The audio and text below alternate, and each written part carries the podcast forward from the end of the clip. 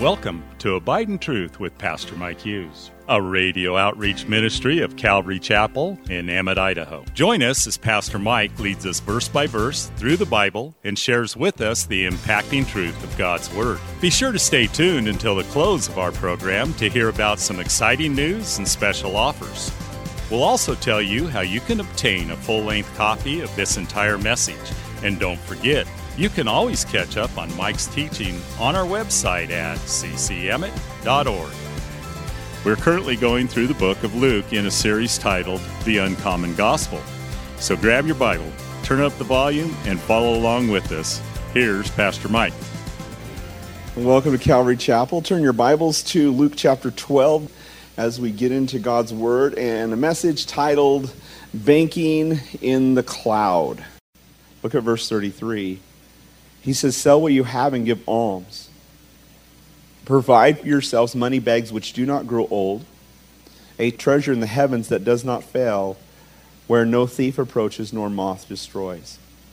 And isn't that the problem with what we have today?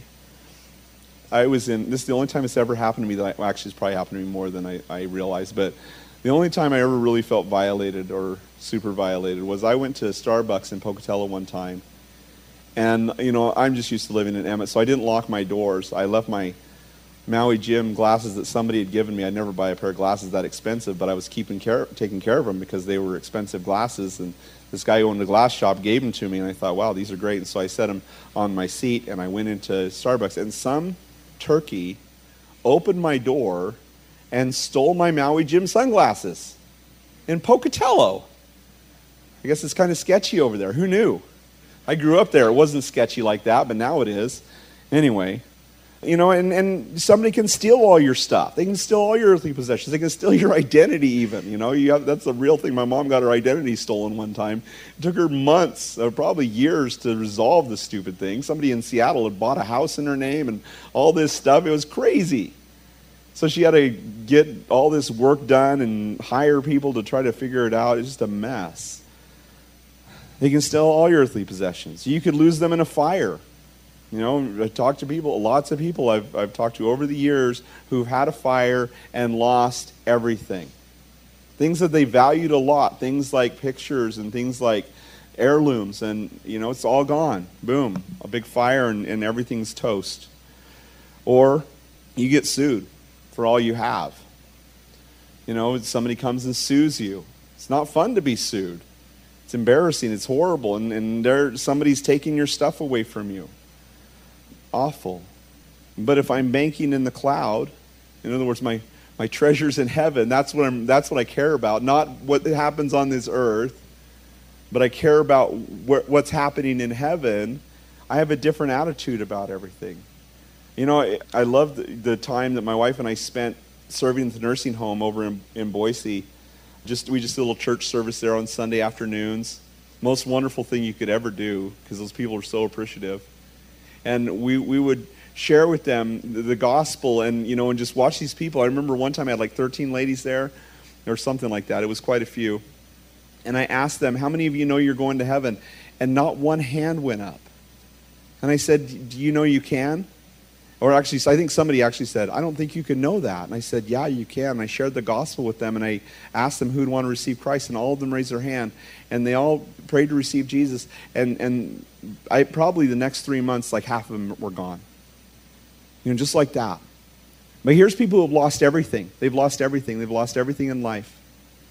They have nothing left. They don't have a house. They don't have freedom. They don't, they don't, some of them have lost their mind even. And their kids don't visit them oftentimes it's just such a sad situation. And yet, there was a lady that was there, and I remember she'd always say, Come down to my room. And she would tell us about how she'd share the gospel with people. And it, it, dawned on me as I'm listening to her talk about her life and how she's sharing the gospel with the nurse and everything that here's a lady who, although she's lost everything earthly, even her ability to walk, she only had one leg, she'd lost nothing. She was excited for life. In a nursing home, she had everything that she wanted because her possession, her prize, was Jesus. It wasn't all the other stuff. None of her possessions that she had before she got put in the nursing home possessed her, and when she lost all of them, she didn't care because she still had opportunities to be a witness and a light for Jesus. And she was the one, probably one of the only ones in that nursing home, including the staff, who was actually living, actually had something to wake up in the morning for.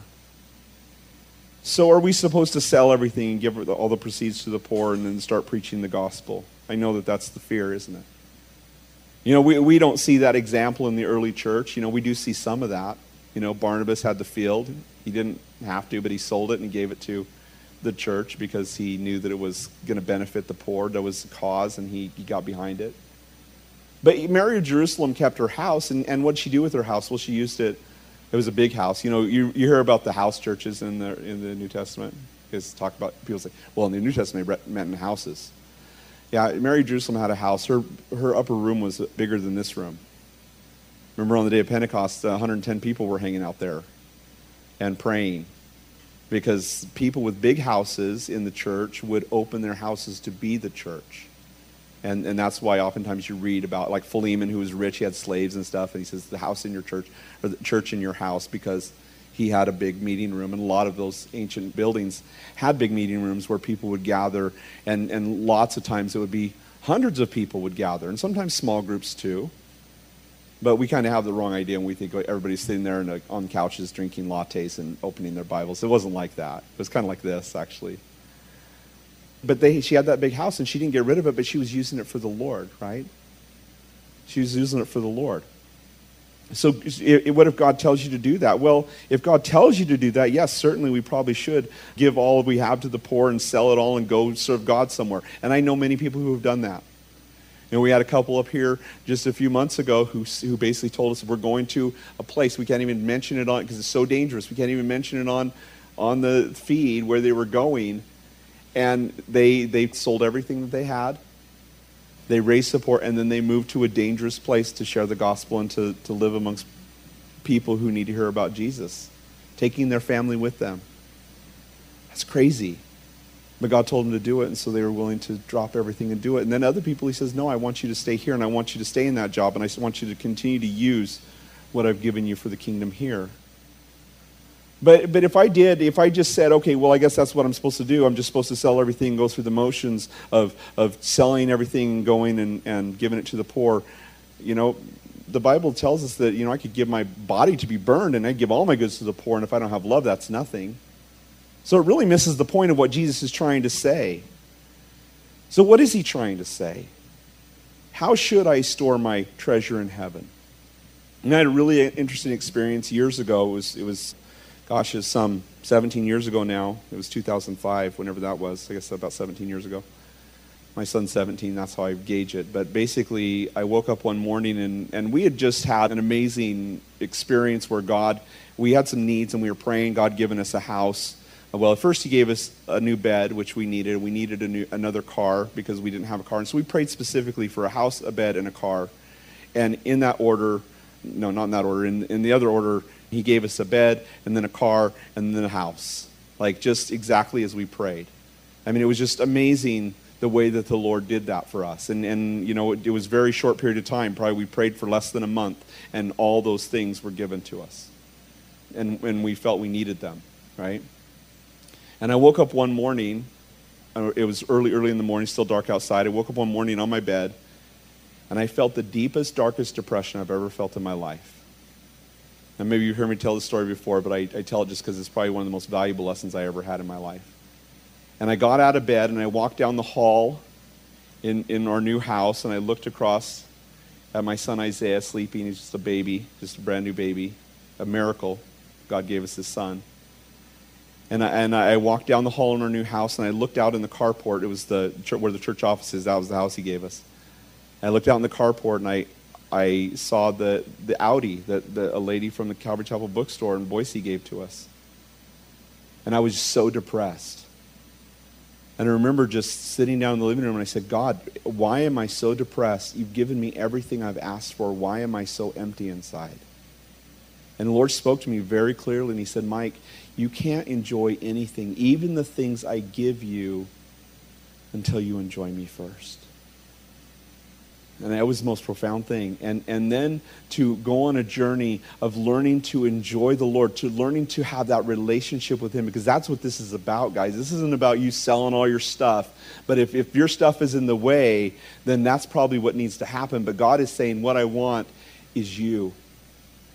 And it doesn't matter if you have possessions, it doesn't matter if you have things, but I want to I want you and then and then I will use all those things you have for my glory.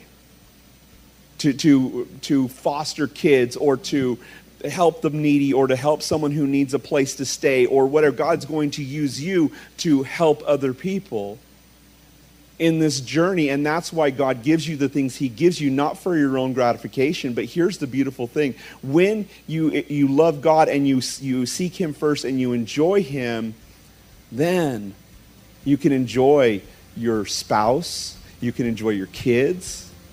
You can enjoy your possessions. But if you're not enjoying God, all those things, even your loved ones, become a burden to you. Thanks again for listening to Abide in Truth with Pastor Mike Hughes. If you would like a copy of today's sermon in its entirety, call us at 208 365 0991 or send us a text at 208 991 2756. Be sure to mention today's date. You can also listen to Pastor Mike's latest message on our website at ccemmett.org. And don't forget to search for Calvary Chapel Emmett on iTunes and YouTube. Remember to hit subscribe when you're there. Thanks again for listening, and remember, always abide in truth. Until next time, God bless.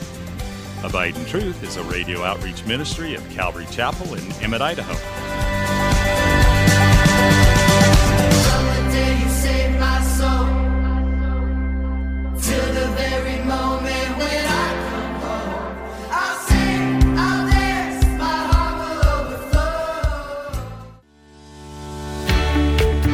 Calvary Chapel of Emmett would like to invite you to watch our services live on Facebook.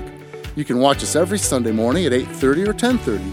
Just go to our page, Calvary Chapel of Emmett, and scroll down for the live service. It is an interactive experience. While on our page, feel free to watch previous Sundays as well. So join Calvary Chapel Emmett Sunday morning at 8:30 or 10:30 on Facebook. We look forward to seeing you.